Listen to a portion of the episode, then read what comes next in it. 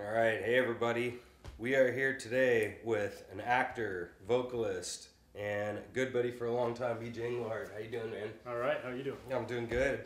Good. So you you and I have been friends for a bit since high school, and we we lived I think actually eighth grade. maybe eighth grade. Yeah, yeah, that's right. Yeah, That's And, when you guys moved to the street. right. Yeah, that street, right. It's like it's like the block in uh, L.A. or something. It's gangster. Um, but uh, yeah, so we lived on the same block, and we we had a kind of a couple of us. My brother was included, Dan, and then uh, we have another buddy, Mike Mike Ensminger. We've all kind of been friends for a while and stayed in touch or whatever. That's really cool. Um, where do you live right now? I live in Chicago. Um, my wife and I we have a condo on the um, north side, uh, three blocks from Lake Michigan, and going on ten years of living in the city. Mm-hmm. And you you've been for a while. You've worked with the colleges, right? For your for your job. Yeah, Yeah. yeah. I have a, you know, pretty much since I graduated from college, I've had a day job in um, working for a university. Uh, started at my alma mater, Valparaiso uh, University, for a year, um, and then the past uh, about ten years now um, have been at the Illinois Institute of Technology in Chicago. Cool, man. Yeah, and so so you and I had uh, we were obviously friends from being living living together and going to high school, but uh, you and I first of all uh, ended up uh, we were at the same church. Both of our families went to the went to Atonement Lutheran, and one thing that I personally thought was really neat is um, we had a kind of a cool little youth group going on there during high school. Um, uh, so we had a choir, Mm-hmm. right, and then we also, for me, I had we had a little mini strings group that had some some of us that played for a while, but uh, we had kind of a little little youth youth group going on there. Uh, can you can you talk about that? Some of your some of your memories from that, or I think it's the Cool Cats Mm. is what we're talking about Mm, yeah. The, the the church choir and um, we also had the the brass group that, Right. that Deb Cool, which I played trumpet for. Mhm. Um, yeah, I think I started uh, singing at Atonement in the youth choir uh, sixth grade. yeah, wow, Uh, funny story about that. Um, you know, I was I was one of those kids who you know wanted to be cool, wanted to be a, you know, wanted to play sports. Um, you know, music uh, seemed a little too nerdy for me, Mhm. at least uh, in elementary school. And Mhm. uh, I was in Boy Scouts um, up until uh, about sixth grade, and um, I was having trouble with uh, passing the swimming test to be able to go on any of like the, the Mhm. Boy Scout trips and stuff like Mm. that. And um, I was getting really frustrated about it, and in the process, starting to like Boy Scouts a lot less. Mhm. And so I, I sort of complained about it to my mom, and uh, she said, "Well, well, BJ, you can either stick it out in Boy Scouts and figure it out, or you got to join the youth choir at church." Mhm. And I was like, "Ah, I gotta sing." What? and I, th- I think, I think my family knew I was a pretty good singer, and I, I had like the, the genes to be a musician. Yeah.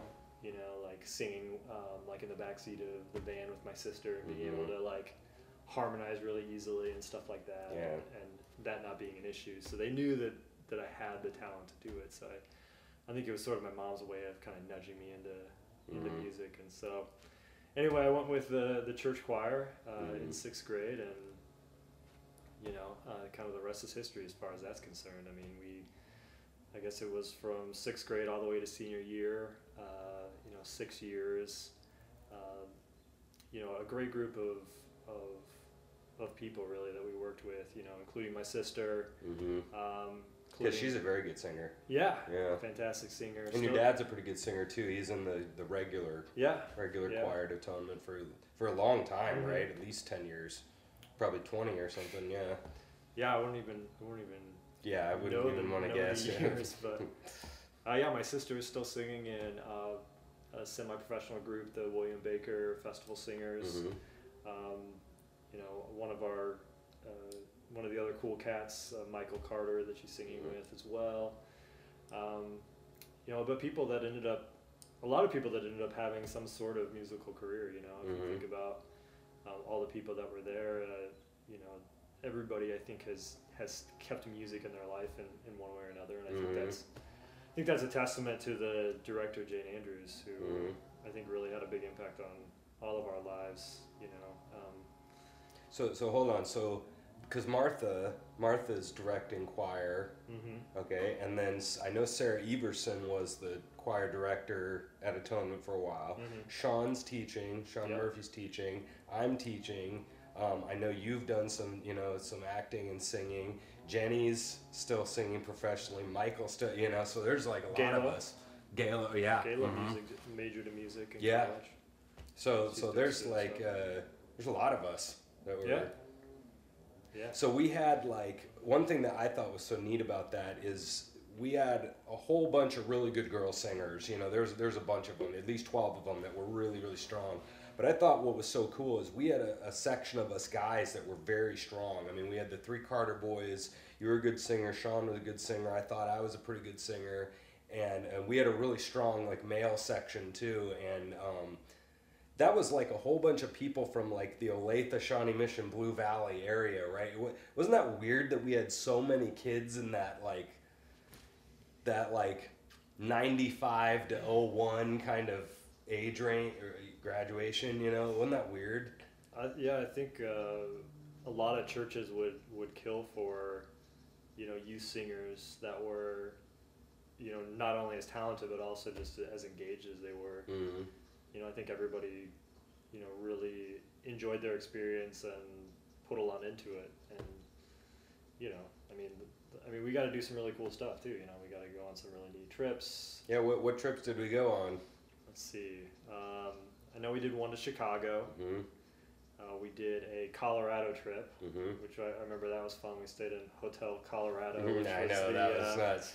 known as being one of the haunted hotels of of the U.S. And so I, re- I remember really playing that one up. Uh, I remember you guys trying to get me to open the bathroom door. Do you remember that? We were in the we were in the room and we were all freaked out. I mean, we were all messed up, right? You Yeah. go, so we go up to uh, we go up to one of the attendants and we're like, "Is this hotel haunted?" They look at us like, "I don't know." We were like, "Oh yeah, thank you. That's great." You know, maybe. you know, we're like, "Oh great, thanks, buddy." You know, was scaring the crap out of us. You know, and then you guys wouldn't open the door, and I tried. I'm like, "Come on, there's nothing in this bathroom." You know, so I don't know. That was another silly. yeah, yeah, yeah. It was uh, it was kind of prank city on that trip Yeah. with the Hotel Colorado. Uh, but uh, what did uh, what did we get to do with some baseball games? oh yeah, we did sing a couple times. Uh, we did play. It was the Rockies. Mm-hmm. I know we sang at the Rockies game. I don't know. Um, And then the White Sox, right? Yeah. We did two national anthems. That's pretty cool, right? I feel like I missed the Sox game. I think Oh, because I think um, high school band. I think that was the year we went to Germany over the summer. oh, that's right. and right. I think I, I think a couple of us, like me and Ashley Peterson, and Mm, a couple of other that were in the South band, had to yeah, had to leave early. So, yeah. did we ever That's a sing at a bummer. Royals game? What? Did we ever I don't think so. I, I don't. I know I didn't, Yeah. but maybe they did. But but we got to sing at a you know national anthem at a like a professional baseball game is pretty cool to Yeah. But, uh. Yeah, so I mean, uh, um, I just thought that was so.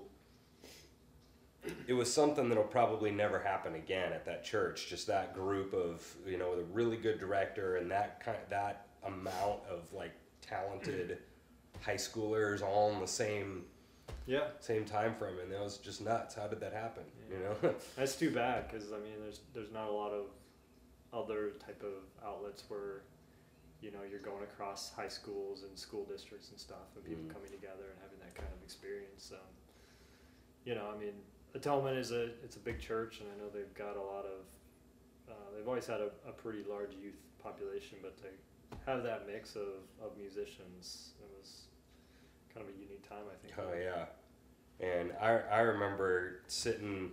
Last thing I'll say on that is I remember in rehearsals we were standing next to each other, and I, I couldn't like I couldn't barely sing because I'm laughing so hard, you know. we're just laughing.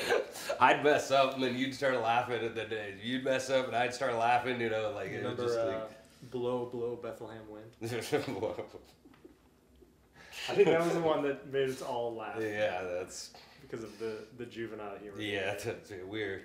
I was definitely me. Uh, Shaq always talks. Shaq Shaquille O'Neal always talks about he was a medium, medium, medium juvenile delinquent, medium level. But uh, yeah, but uh, yeah, that was really really neat. And I know uh, that was, I know. So you got to sing in choir in high school, but that was like my only thing to get to sing like that. So that was neat for me to get to actually sing in a choir because I don't always, yeah, you know yeah. screwed around at home just singing, you know. But that was really neat to experience that Mhm. and uh, to kind of you know wait for everybody else to sing something and then pretend you're reading, you know that kind of stuff. Choir people don't ever do that, do they, That BJ? never, that never happens. But uh, so so talk about so that was kind of one like cool outlet that you got. Um, the other one in as a youth was getting to you played in band, right? Mhm. Playing trumpet, and then you also sang in choir at high school as well, right? Correct. Yeah, yeah. Which which did you like better? Which was or or do you not look at it like that?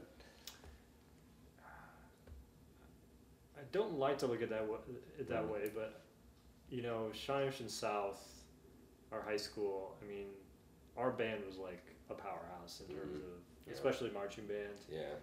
Um, I think at one point while I was there, we had the largest marching band in the state of Kansas. hmm It's like two fifty or something. I mean, so, Yeah. uh, with and then Well- with the with the dancers, it was just monsters. It was like right? over 300. Right. And that's, you know, when you think about our high school being about like 1,800 students or something Mhm. like that, it was like one sixth of the high school was involved in, Yeah.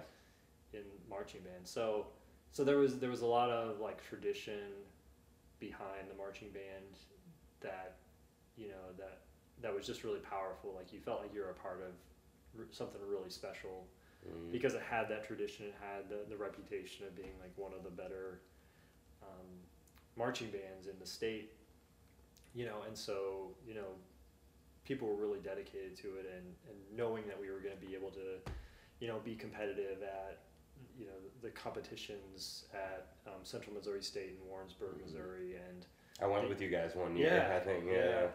and the University of Kansas always had a had an Mhm. event that we went to, and you know, so we always so so there was a lot of pride in the the Rompin' Stompin' Raider band, um, and so those those were some really you know special experiences without a doubt because of because you know just being being a part of a powerhouse is, is always a, a cool experience. Mhm. Um, you know, I, I, I definitely learned to be more, I became more passionate about vocal music as I went along. And, Mhm.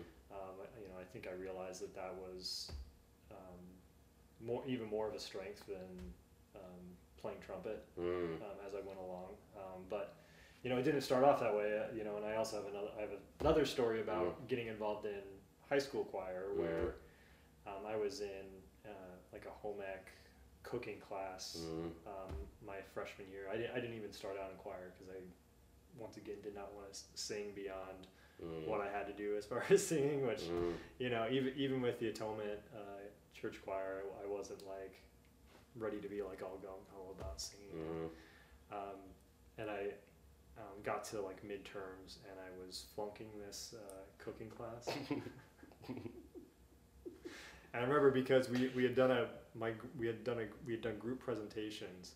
My group did a presentation about the walk, Mhm. W O K. Yeah, yeah.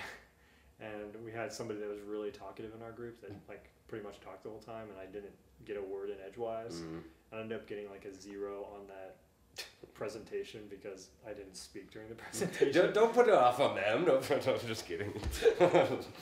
so once again, my mom was like, "All right, I think you need to get out of this cooking class and Yeah, go, that's funny, go dude. sing in choir." And I was like, "Okay, fine." That's it, funny. it was just like fate was intervening. Right, yeah, yeah. And how many how many times does that happen to people? You know, where this wasn't this didn't end up being their path, or th- this ended up being their path. You know, with with music or whatever. Yeah. And that- like you said, I mean, these two different moments that, you know, kind of. And, Yeah. and I, I think the the bigger lesson there is that we don't like to feel this way. I know a lot of people who get like in trouble with the law or something kind of feel this way where at the time they they go like, "Oh, this is so terrible," but then because of that, this other thing start, you know, they they they have a better life or whatever because of this like failed moment or whatever and that and you just mentioned two of those that are hard to hard to handle and hard to emotionally handle at the time, but then look what happens later about the, the whole fate idea, you know. I mean, I think that's Yeah. insane, you know. Yeah, I mean, yeah. just like You just kind of like stumble into mm, you know a future passion of yours, uh, you know, through failing at one thing, and that's just how it goes sometimes. yeah, that's that's interesting. You know. Um, yeah. Yeah, and you said something interesting that I definitely wanted to talk to you about because I thought it was so neat that a lot of times, I think over the years, we, you know, we, we call them like orc dorks, right, and choir geeks, and like the, these terms that everybody talks about with being in music. But I think you'd probably back me up on this, and you just mentioned this how, like, I was thinking about this in high school. I'm like, okay, if we've got 1,800 or 2,000, just to make it even, if we've got 250 in the band and then 300 total with the dancers, we've got 120 kids in orchestra, you know, because we had a monstrous orchestra program. Then we got another, whatever, 60, 80 in choir, right? So now we're up to five. Yeah, and then I don't know about 100 in theater, but at least another 50 in theater because our theater department was not no no good. slouch, you know, either. So we're talking about more than 500 kids in fine. That's that's more than a quarter of the school. You know, I mean that's nuts, right? And like so I thought that was so cool that in our high school, I didn't remember uh, for me especially, but I don't remember people like getting picked on for being in music at our school. No, Did it wasn't that kind of stigma It wasn't that kind of stigma. because there was en- there was enough of a, you know, a, you know, a, a large group of people that were able to you know stick together and you know have you know have a big say in kind of the, the school in, in a lot of ways that, that that were in music. I mean, um, you know, and even a- even a lot of our like people that were like some of our sports stars were Mhm. also like hmm in marching band as well. Yep. You know, I remember, you know, days of uh, of football games. You know, you know, seeing the like the football players who were in marching band wearing their uniforms that day. And like, Yeah. yeah. this is a pretty big number. You know, Like, Right, This is not like. It, it wasn't there was no it wasn't like a separation thing. It wasn't like you got Mm. you got a total you had like these total you know jock clicks for and total Mm. music clicks. I think I think South did a really good job of you know um, kind of intermingling um, you know people that had had different interests and I think Mhm. and it was it was a it was a safe place to be able to do that. Oh was- yeah, yeah. was really great. And we're talking about Shawnee Mission South, by the way. We didn't really say that, but that's a high school we went to. And and then the other thing is that like talking about like the dynamics of our school. I remember our baseball team being pretty strong. You know, we didn't really go to state every year or anything like that, but we were pretty strong. And I mean, name another sport that we were really strong. Yeah, I mean, we were, we were pretty middle of the road. I think with most of our, especially football and basketball, we were pretty middle of the road. But band biggest in the you know biggest in the state orchestra you know 14 years of ones at contest theater department pretty darn strong you know our fine arts were really really strong and our sports were kind of kind of weird that's just weird you know usually you know different schools are different i guess but yeah, yeah. but it was like it was like cool to be in orchestra you know it was cool to be in band hmm I mean that that was just really really neat that our school was like that because we really had like a almost a pull, you Yeah, know, on yeah. it. And so I don't know, like I always thought that was really cool.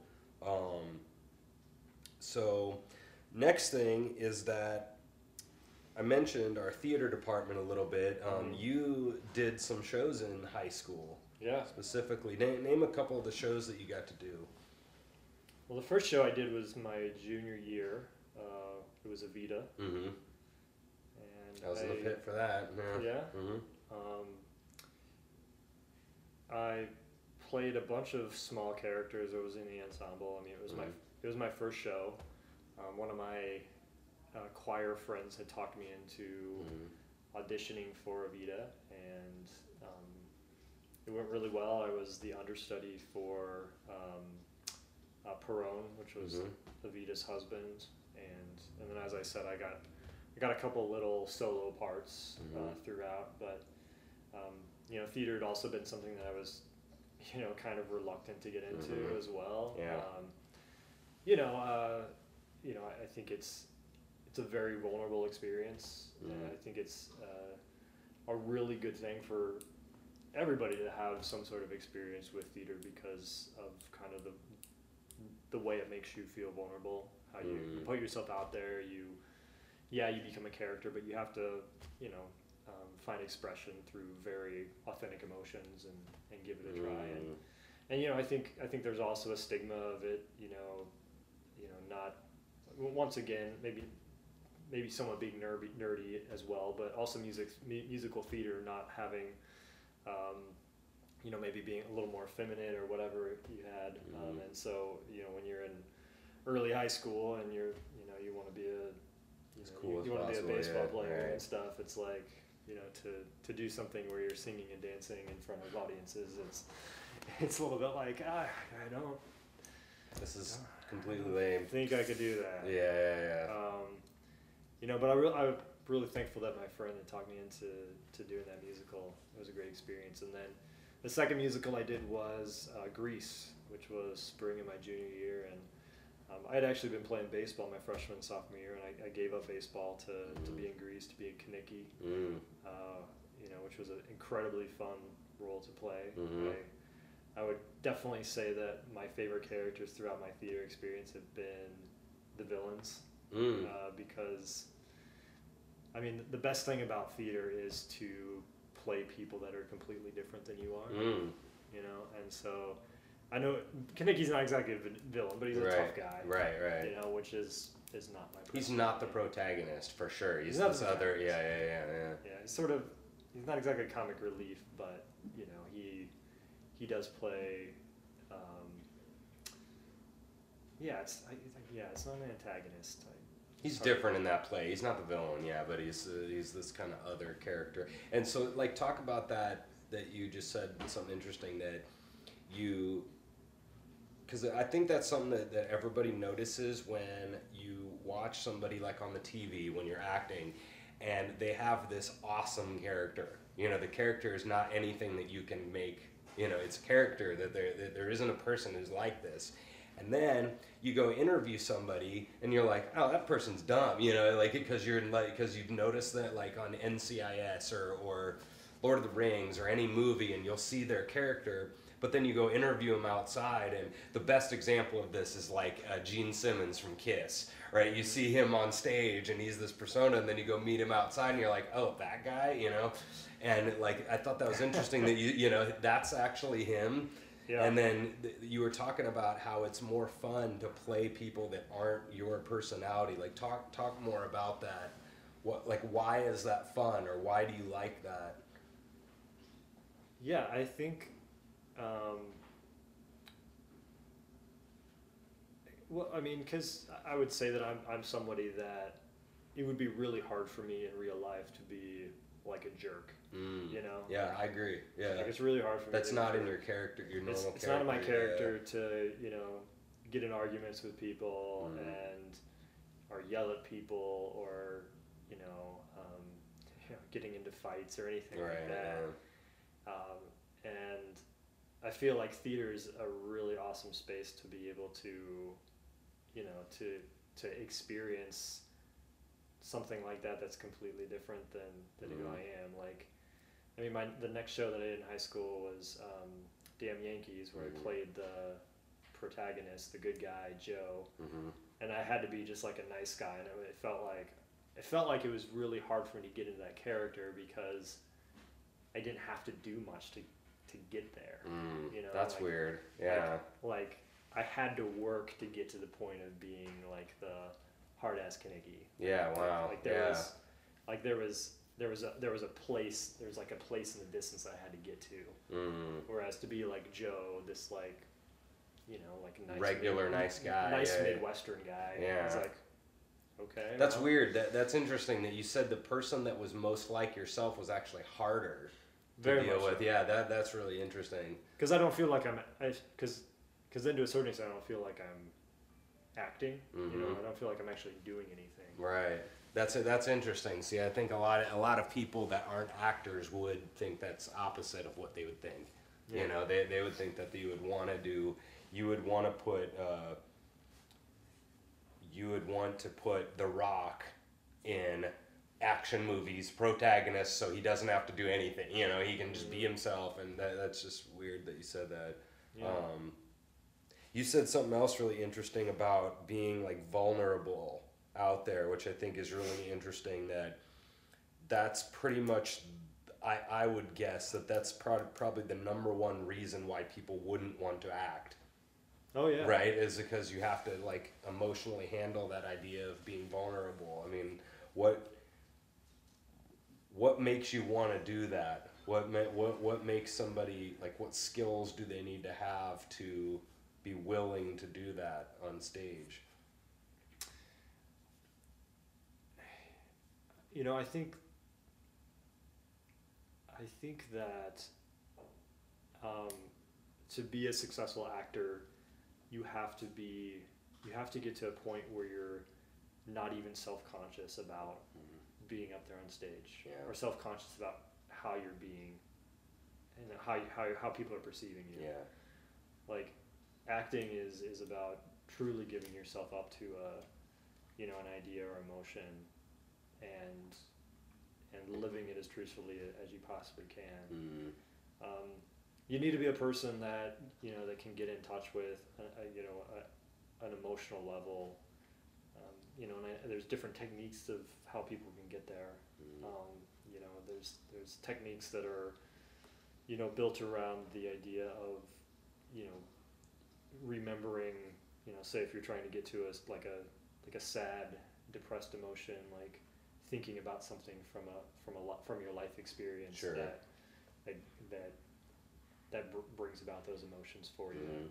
um, you know there's there's method acting where you you know while you're preparing for a show if you're you know say playing a homeless person you actually Go be homeless, go sort be of. homeless yeah, or yeah, something yeah, yeah, right. i mean certainly for a, a high paying gig i can see that being being worthwhile Yeah, you, you could go you could go crazy on that. you could go you go really crazy and you know and then you know there's there's a method that i took a few classes in called meisner which is about um, it's about doing a lot of one-on-one work with somebody and um, and it's a lot about letting go of of kind of your self self-consciousness and um, you know just trying to connect emotionally with with person in the most basic way possible. So it's sort of like i start talking about what i'm seeing from you like you know you seem perplexed and then you would repeat back to me i seem perplexed you seem perplexed. And you just kind of like uh, organically do this like where you're trying to get in touch with what the other per what what you're seeing in the other person and they're like pushing it back on you and you kind of have this like back and forth so that it, it almost Mhm. becomes kind of like this kind of um, kind of like this zen kind of experience of like just you know um, kind of uh, going into this like hypnotic state of of like trying to connect with another person emotionally you know and Mhm. it's it's uh, Yeah, that's that's interesting. That's totally different from the other ones, sort of. yeah, Yeah. yeah exactly exactly so um, Because that one, you're you're doing, you're letting somebody else kind of help you with that process. I think the the diving in yourself, that's all you, right? Or definitely Yeah. the the finding the finding the emotion from your past is again all you. But now you're like really using another person to like get into your character. It's like Exactly. a teamwork kind of thing. That that would be totally different. Yeah, think. and in most shows, you're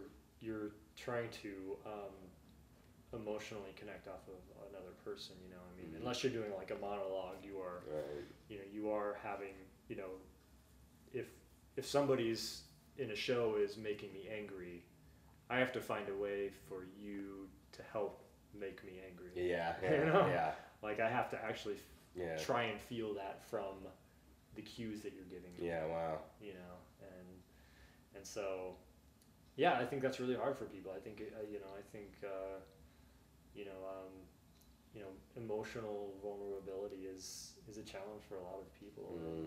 You know, I um, and I can't say that it's still not a challenge for me in some ways, but uh, you know, Yeah. in real life, but um, you know, theater helps you to say oh, it's okay to feel these things in some Yeah, ways. You know, it's okay for me to feel angry. It's okay for me to feel sad and talk about it, and Right. um, and so so it's it's been it's been cathartic at different points in my life where you know I mean the the challenges of growing up in high school and and you know the chaoticness of college and the chaoticness of your first years out of out of out of college and being in the real world you Mm. know to have theater was always a nice thing because it was a, it was a it was a healthy outlet for you know emotions that I might be feeling in my Oh yeah. daily life you know Yeah, I know. I was watching an interview with uh, Brad Sherwood and Colin Mochrie from the improv, uh, the improv guys, and they were talking about something that was really interesting about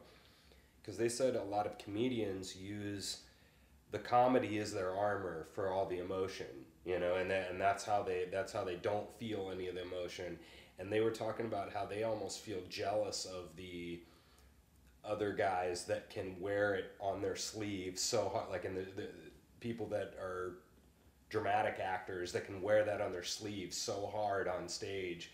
And they said that they would be terrible at that because they they built up this idea that they can just say jokes and now I don't have to feel the pain but you're talking about actually using the pain and and trying to trying to like not to brush it off all the time but kind of really use it and I know I try to think about this when I'm playing music when it's like I don't feel sad right now, but I'm playing Schindler's List right now, you know. So you've got to like kind of like I feel like you've kind of got to like make yourself feel sad in some way, you know. And it's mm-hmm. it's a, it's a kind of an obvious thing to say, but but it's that's kind of weird for people to kind of make yourself come to the music, not the other way around, sort of like mm-hmm. and like that's just crazy to me that actors like because I'm talking about sort of not smiling and sort of playing emotionally. You guys are, ta- you know, actors take that to a whole, you know, yeah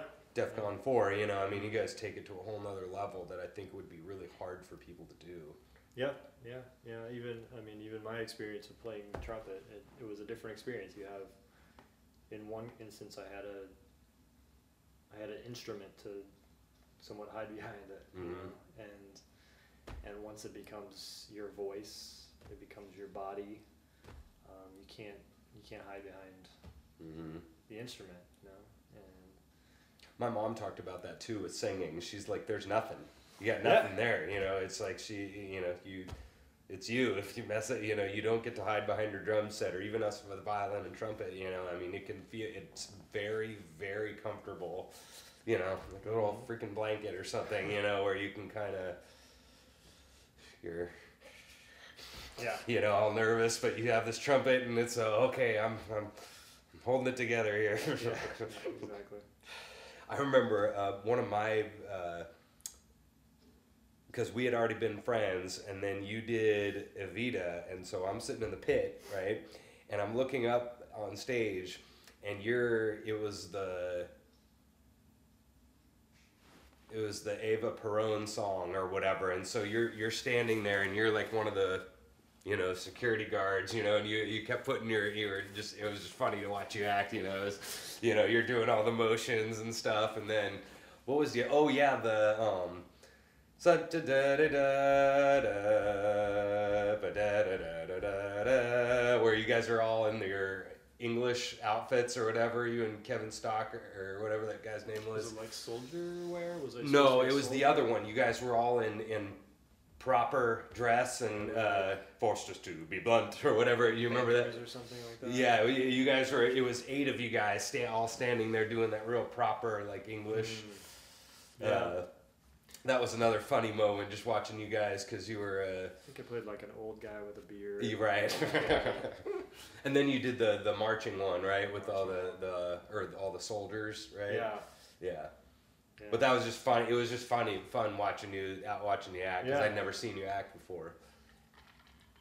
Yeah, yeah, and it was you Mm. know it's um, you know shows like that are are fun and and you know it's it's less about what we were just talking about of like you know emotionally connecting with a part and more about just kind of like being able to do like five different people Mm. in one show and, Oh, yeah. and just kind of almost being able to let loose with it which is it's a different experience Oh, yeah. uh, you know because you're not you know you're not going to create an entire backstory for like the banker that you play for like Two, a minute, yeah. you know a minute Four lines, yeah, that, you yeah, know but you're still going to have fun with it you know Right. like all right I'm going to be this proper English gentleman Right.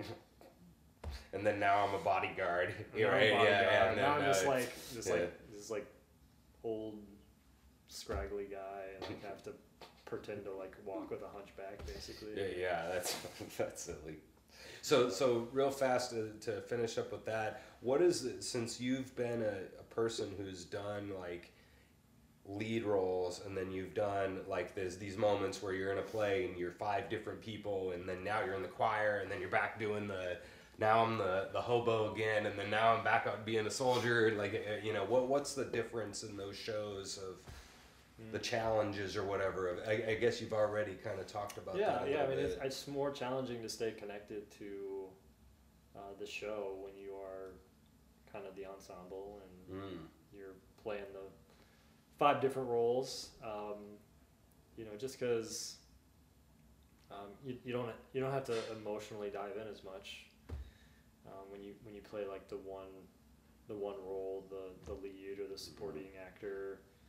Um, you kind of have to stay with it as much as possible, kind of throughout the show. You know, Mhm. um, to stay to stay emotionally engaged. You know, and you know, so you, you know when you go backstage, you know, instead of you know when you're when you're the ensemble, you can you know kind of um, you know just talk it up with the rest of the cast, and I, you know, and even some people can play a lead and, and go backstage and you know just um, you know talk it up with other people and have a good time in the green room and stuff like that. But, detach a little bit Detach, and then come but- right back. but I think for me it was always like, all right, I gotta stay as much Mhm. as possible in like focused on um, on the show. You know, you know when I'm backstage and I'm not on the on the stage and uh, stay connected to it, or else I'm gonna kind of lose Mhm. lose the thread in Yeah. some ways. And you know, so so it is. Um, so so it is a big difference in terms of your your connection to um, to the show and, and staying connected and you know I think you're you're more bound to you know forget to do something if you're in the ensemble in some ways and Mhm, yeah. um, just because you're so like Scattered, yeah. yeah, yeah and you're so scared to do that when you're the lead Oh, right, yeah. yeah. There's mo- wa- way more pressure, yeah. more pressure That's cool, man. Uh, so last last couple things here that I wanted to talk to you about a little bit was you've gotten so you you went through and you had your kind of kid time, you know, where you're doing your choirs and your bands and the the plays and stuff, but since you've been out of college, it sounds like you you have done some kind of professional stuff or or at least tried to go for that at one point. You talk a little bit a little bit about Yeah, yeah. You know, I, you know, I graduated from college. Um, uh, you know, I, I'm from a pretty practical family, so I, Mm. you know, was thinking practically at first when I graduated, I got a degree in history and secondary education. I was like, all right, I'm going to go out and be a, you know, a history, social studies teacher, Yeah. and you know, that'll be that'll be good for me. And you know, kind of got out and was a my first job was like a long term sub teacher, and realized that um, at least for the time being, I didn't want to be like a full time teacher. It, it just didn't feel didn't feel right for Mhm. me. Um, you know, and so um, you know, one thing led to another. I, I spent a year as an admission counselor at my alma mater, Valparaiso University, which was kind of in a small town area outside of Chicago. Mm. Um, you know, stayed there in part. I was I had a serious girlfriend at the time, and um, you know wanted to wanted to stay close because she was finishing up college, and and once we broke up, sort of the dam opened up as far as kind of what, what my opportunities were, and I, I think I I became less um, inhibited from you know thinking completely practically, you know, and so I moved to Chicago and did get a full time job, but I you know started thinking pretty early on that I wanted to kind of get into the audition scene. Mhm. You know, Chicago's not as big as like a New York or an LA, but you know, it's still got a pretty vibrant, robust theater and music music Mhm. scene. Um, you know, uh, a lot of people that are, um, you know, do in it for the love of the love of the arts as opposed to necessarily trying to create the next big thing. You know, Mhm. and so it was, um, you know, so I started auditioning and, um, you know, got out and got out and, you know, was cast in my first two shows that I auditioned for, and Mhm. um, you know, was getting a lot of really positive feedback from people saying, "Hey, you need to, you should give this a go," and, um, you know, so I, uh, you know, I didn't, I wasn't a huge fan of my job at the time, um, and so, you know, I was, I was getting really sick of it, and so I, and you know, I was in a time of my life where I didn't feel very inhibited to say, "Hey, let's just, let's just go for it," you know, and so I had, you know, 2009, I quit my full time job, and I just say, "Hey, let's, let's give this a go." Mhm. I auditioned for one of the top agents in the city and um, got hired by that agent um, to be kind of Mm. one of their one of their talent people, and um, that was really exciting for me. And you know, soon after I quit that job, I got a call back to New York City for a, a national tour of um, Beauty and the Beast Mhm. uh, which was which was a really neat experience and certainly boosted my confidence about about theater and stuff. Um, um, and yeah, so I had a lot of really great things that that kind of were in place, but um, but yeah, it was it, it, it came pretty clear to me that the um, kind of the, the world of, of constant auditioning was was going to wear down on me Mhm. you know it's it's like uh, it's like doing a, another uh, job interview like every week you know Yeah, like it's yeah. it's like all right i've got to i've got to i've got to impress somebody on like a weekly basis Right. and i gotta when i'm not impressing them in an audition i need to find other ways to impress them outside of the audition Mm. So why why was that gonna be a problem? it was just uh, it was draining Yeah. And what was draining about it? Like the amount of time that it took, or well you, Um, I, I think it's the I, I mean i think a big part of it is the rejection yeah, yeah, that's what I'm kind of trying to get at. You know, of, of the no, it's it's, like it's it's tough. Yeah. It's you, um, you know, you audition for ten things, you feel lucky to get one of them, you Mhm. know, and um, you know, a lot of the time you're just trying to get to the next gig.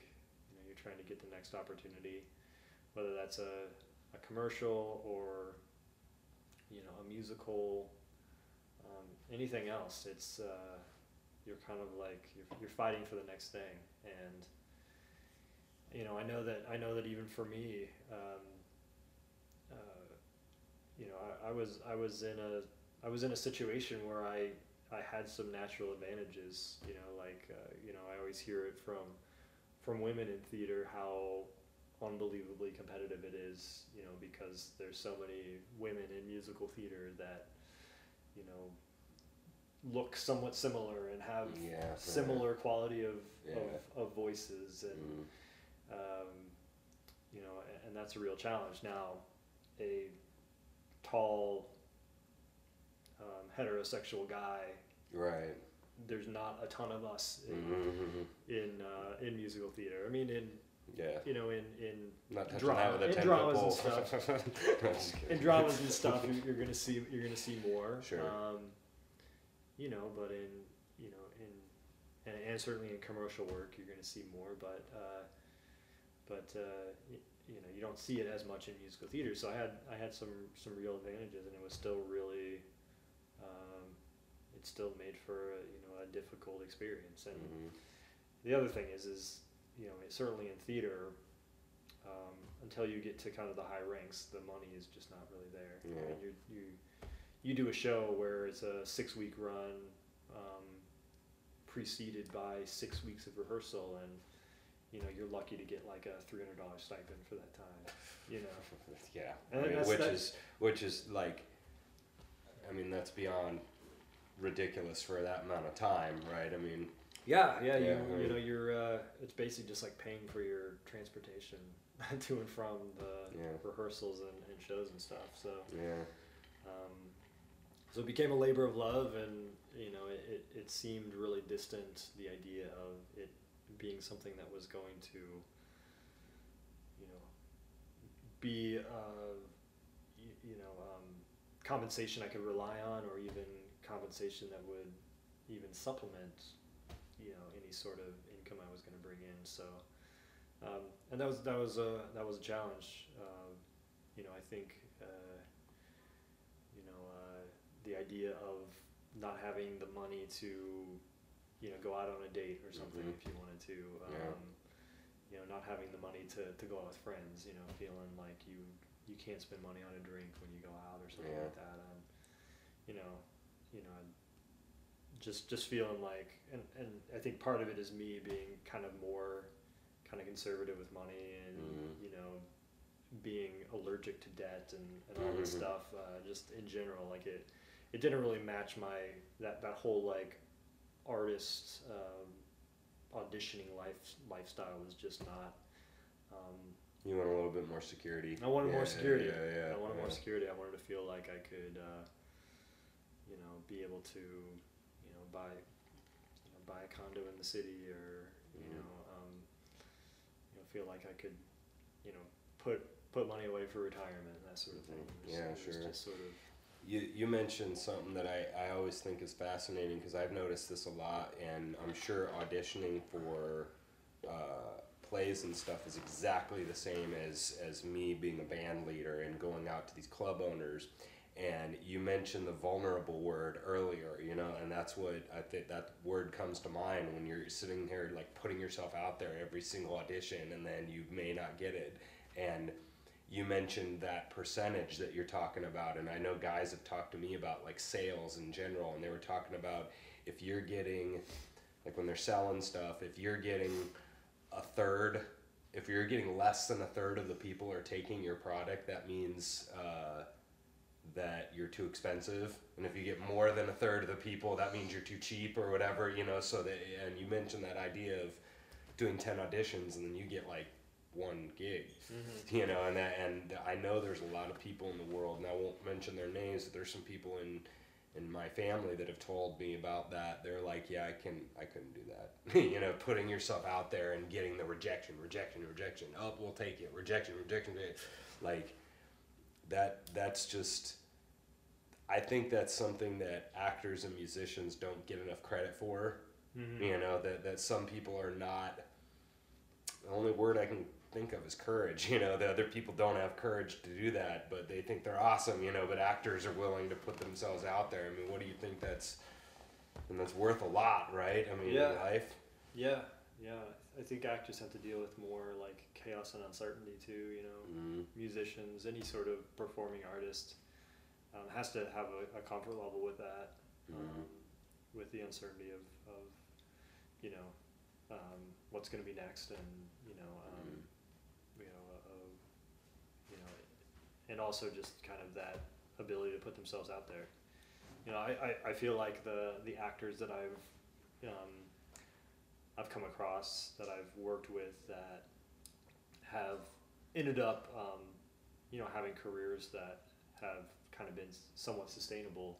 Mm, um, a lot of times there are people that you know they they were really able to embrace the chaos you mm, know and they they were okay with the lack of stability and Yeah. and it's uh, um, you know interesting to see like uh, you know one you know and it's interesting like uh, you know and seeing seeing people who pretty much have it made but then they you know they um, kind of leave the leave the industry or at least you know like me would maybe do you know as, as I do today some community theater I sing at a church yeah yeah. that sort of thing and sort of kind of on the side. Some sort of the outlet yeah. You know but but people who who have it made and they're usually people that have really you know really tied to their family really um, kind of you know want to have that you know more comfortable stable life you know Mm-hmm. that you know you know even people that have have made it that I've seen um, who who still struggle with that kind of chaos of Mm-hmm. of the performance. And there's there's a book called Audition by um, Michael Shurtleff. Uh, it's a really famous book about um, auditioning for shows for, for actors. Mm-hmm. And there's a, there's a like a, a Q and A section of the book, and you know one of the questions he asks is, um, "How should you know you should be an actor?" Mm-hmm. And, and he says, "If uh, uh, if you can be reasonably happy doing anything else in the world, you should do it." that's yeah, that's awesome. That's an awesome You know, quote. like- yeah, yeah. like, you know, he says like acting is is you need to you need to be in a position where you can't see yourself being happy doing anything else. yeah, yeah. To, to do it because Right. because it's uh, it is a labor of love and it's um, it's an uphill battle at all times. You know, and so And your passion gets you through, or sometimes can get you through that. You know, if, if you know, yeah.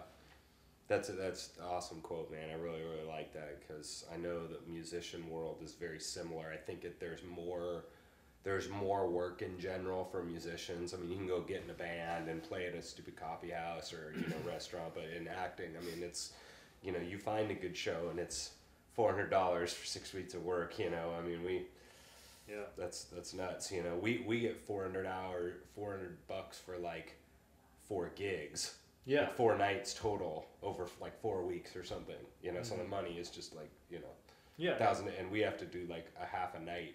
You know, like one night of work, and then we're and then we've got another 150 hours left in our week, but we didn't really have to waste any time. That we still got 150 hours left in our week. Yeah, yeah. You know, I mean, that's like, I mean, it's not, it's not like it's good money, but it's, it's better, Uh, better, you know. But so I guess uh, last last two things here. Um, did you? Because I know your uh, your wife is also an actor, and um, and have you heard any interesting like tidbits about her? Because she's from Britain.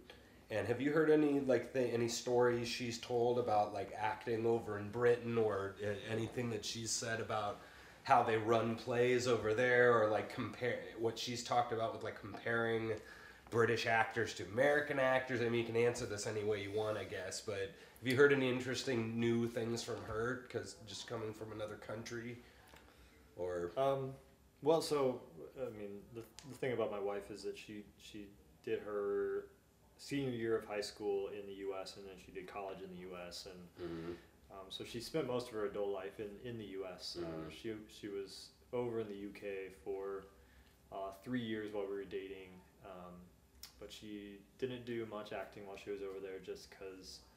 You know, she was trying to save up money to be able to come visit me. And, Oh, and right. She she yeah, kind of I'd forgotten about that. she kind of chose the more stable Yeah. stability route Right. um, you know in that process um, you know but there was a time when she first got over there where she was like up until the point she she met me which was basically like two months until she had to move back she was starting to think that she was gonna um, go to conservatory over there um, and um, I think that they're over in Britain. over in? Britain. Yeah.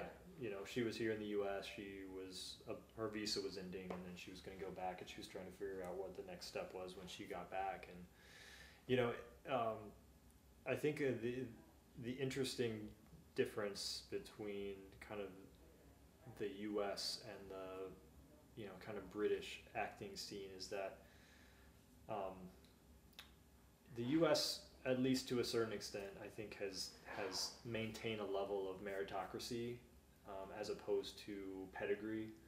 You know, uh, meaning like somebody somebody uh, an actor in the U.S.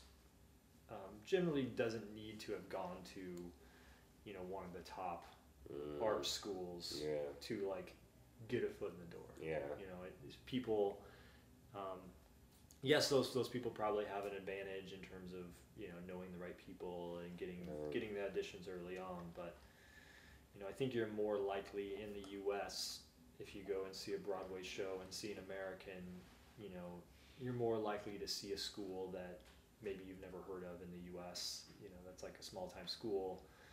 Than say in the UK, where I think the the um, uh, you know the kind of the, the general feeling is that you have to go to one of like the top conservatories yeah. to to even get a foot in the Yeah, door. to even think about it. And I do remember when she first moved back, she was she was looking at auditions, and you know, it seemed like there was some some real barriers in the way. Um, Mhm. you know, you had to pay f- to be able to even see auditions, and I think that there was, you know, I think that there was some, uh, you know, unspoken things about only seeing people that went to certain conservatories Yeah, yeah. in the audition. And I, and I That's rough. Yeah, yeah. and I and I don't think that happens as much in the U.S. Um, you know, I, I mean, I know that she currently has a friend that just um, from her college. She she went to a, a really small liberal arts school in Illinois, 450 students, oh wow. small theater program, and one of her friends from from theater just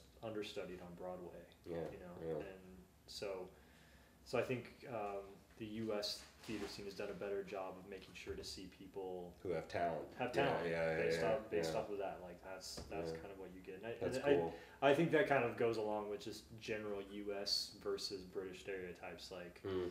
you know, there you know, there's this like um, you know long history of, of, of the aristocracy in in, in Britain, and, this, and there there being like real stark class differences, whereas the U.S. has been less about class differences to a certain extent. Mm-hmm. Done that. Yeah, yeah, yeah. You that's in, that's interesting, man. Um, all right, last one I got for you. Um, I have always been fascinated by getting people to talk about things that people don't usually get to see. So, for instance, when when people are doing shows, they they have a general idea of what's happening on the stage, and then even musicians like myself uh, are sometimes backstage at a show uh, before the show, and it's it's hilarious to me. I mean, I'm looking around and people are like running around their heads cut off. You know, I mean, they're looking for costumes. They're like trying to rememorize lines. They're you know, there's just like chaos rolling back there, and I've heard of some hilarious stories of stuff that happens like during the show,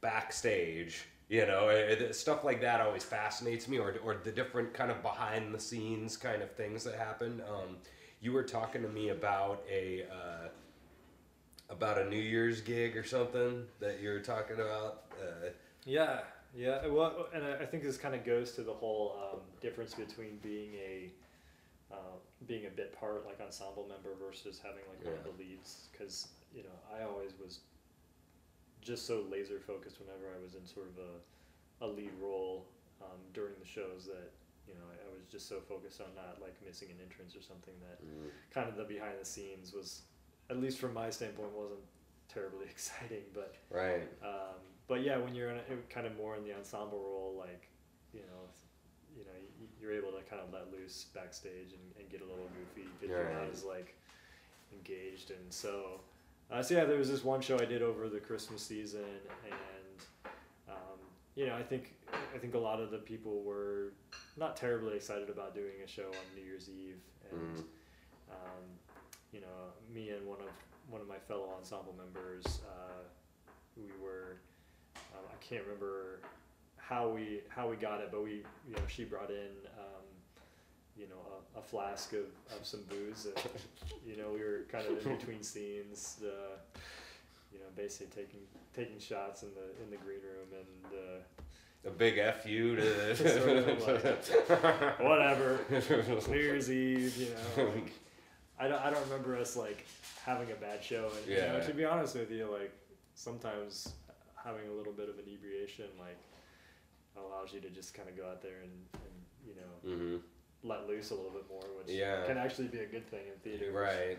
You know, so um, you know, so there was there was some there were some experiences like that. Um, yeah, it, you know, it's always interesting to see kind of the comfort level that people end up getting. You know, because you're you're in like a dressing room that's like, you know, it's oftentimes you're sharing it with, um, you know, uh, males and females. Right, yeah, And yeah. So clothes is like flying off.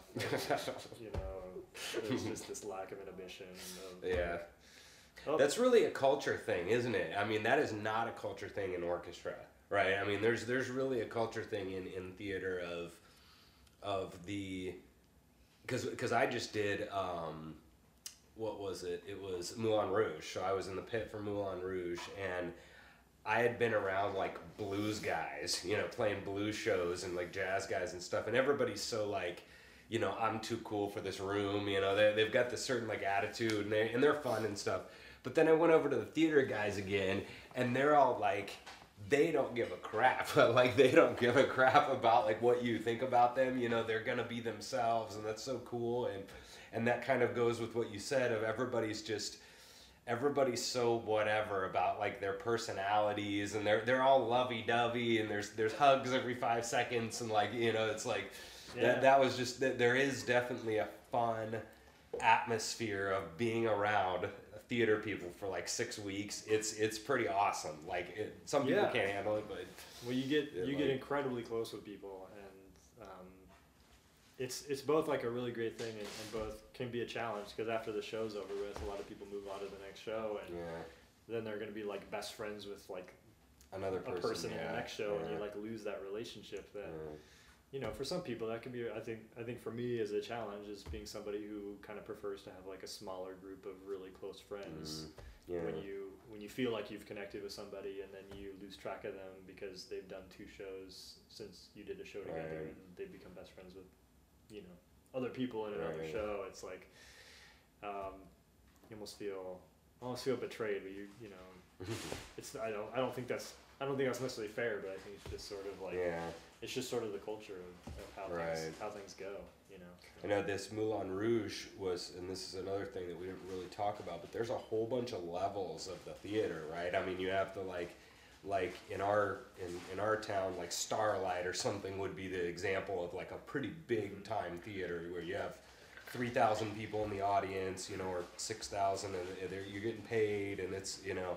But then there's the one that I went to where this this room is like, I mean, a hundred by 40 you know i mean this is a pretty small room. The stage is like 10 by 10 or something right? And it's it's small cast and they've kind of made a little theater company there sort of and they've hired they have this big i'm sure list of 200 you know theater guys from around town and they call people up of who they want and what show and they have this big community that they've made and so they would not have your problem of they're they're doing I mean I don't know how many they do a year I'm sure they do at least least 12 a year I'm sure you know they do at least one show a month and so you'd see people you know I mean you might do four shows with them a year you know so you'd probably be seeing the same you know yeah a bunch of your friends you know Mhm. and you'd be doing multiple shows with them a year so Yeah, yeah, yeah. It depends on the the situation.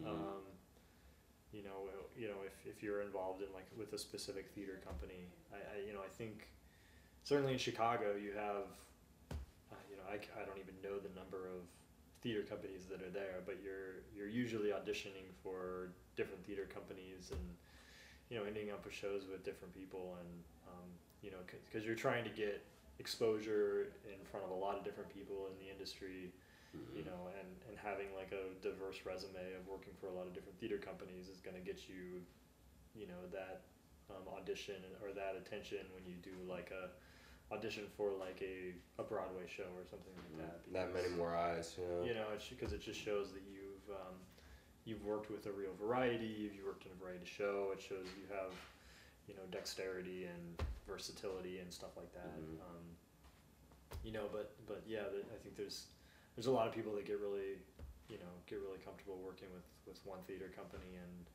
Um, you know, it helps them to kind of stay grounded, uh, you know, with that with that group of people, you know. Yeah, it probably makes them really easy to work with too. There's probably benefits and deficits of that. Yeah, you know, yeah. cause, because if you get the same three directors that are with this company or one director, you know, I mean, you could, they know what you do and you know what they're gonna do, and like, I mean, that can be great too. Mhm. I'm sure. Yeah. Yeah, that's cool, man. Um, uh, what else you got? Anything? Kind of hit a lot of stuff there, but I think I, I think we covered a lot. yeah, that's cool, man. Well, that's really neat that uh, I know I've been talking to a lot of not serious professionals, but people that are like doing gigging like constantly and t- teachers, you know, that are teaching all year round and stuff. And it's really neat to hear somebody who came from the same kind of high school, general high school experience that a lot of us did, but then ended up going a little bit different way where it's it's now a, more of a love than than a hundred percent, you know, hundred percent money career decision Yeah. like it is for me. And so it's interesting for me to talk to talk with people like yourself that are still very much fans and very much uh, doing you know doing it on a a kind of part-time kind of level whatever you want to call that but that's really neat for us to hear from people like yourself because we Mhm. can kind of think that we know all and be all you know when like a band that that is gigging six gigs a month and they're they're you know doing it pretty hard but then they don't ever listen to like fans you know and ask them what they think or different people that aren't biased by just being deep in it you know it's Yeah. it's interesting to hear from people like yourself so um this is BJ Englehardt. You can check him out on all, all sorts of all sorts of stuff in, in Chicago, and um, and uh, we will be back with whoever the heck is on next on uh, KC Music Talk. I have no idea who's on next. but It's gonna be some more some more dudes like this. So um, you guys take it easy.